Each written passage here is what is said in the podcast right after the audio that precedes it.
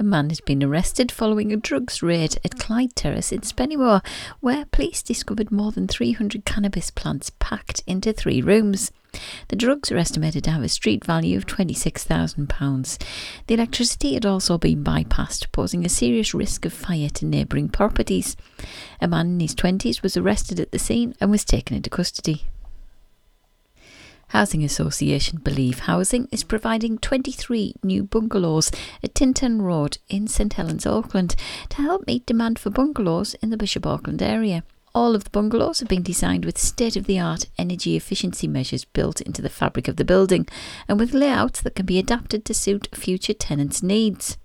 The scheme is the first new build construction project for Regen Group, an established northeast company specialising in regeneration projects. Construction began on site this month, and the homes are expected to be available for affordable rent via County Durham's lettings partnership, Durham Key Options, in early summer 2024. And finally, Visit County Durham's long serving chair has announced he will retire next month after 14 years of dedicated service.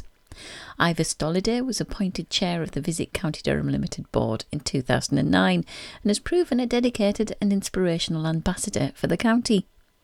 As Durham's destination management organisation and Durham County Council's tourism service, Visit County Durham plays a crucial role in growing the county's visitor economy. Alongside the economic impact, Ivor, who has lived in the county for more than 30 years, is passionate about how tourism enriches local communities, grows civic pride, and provides employment opportunities for residents.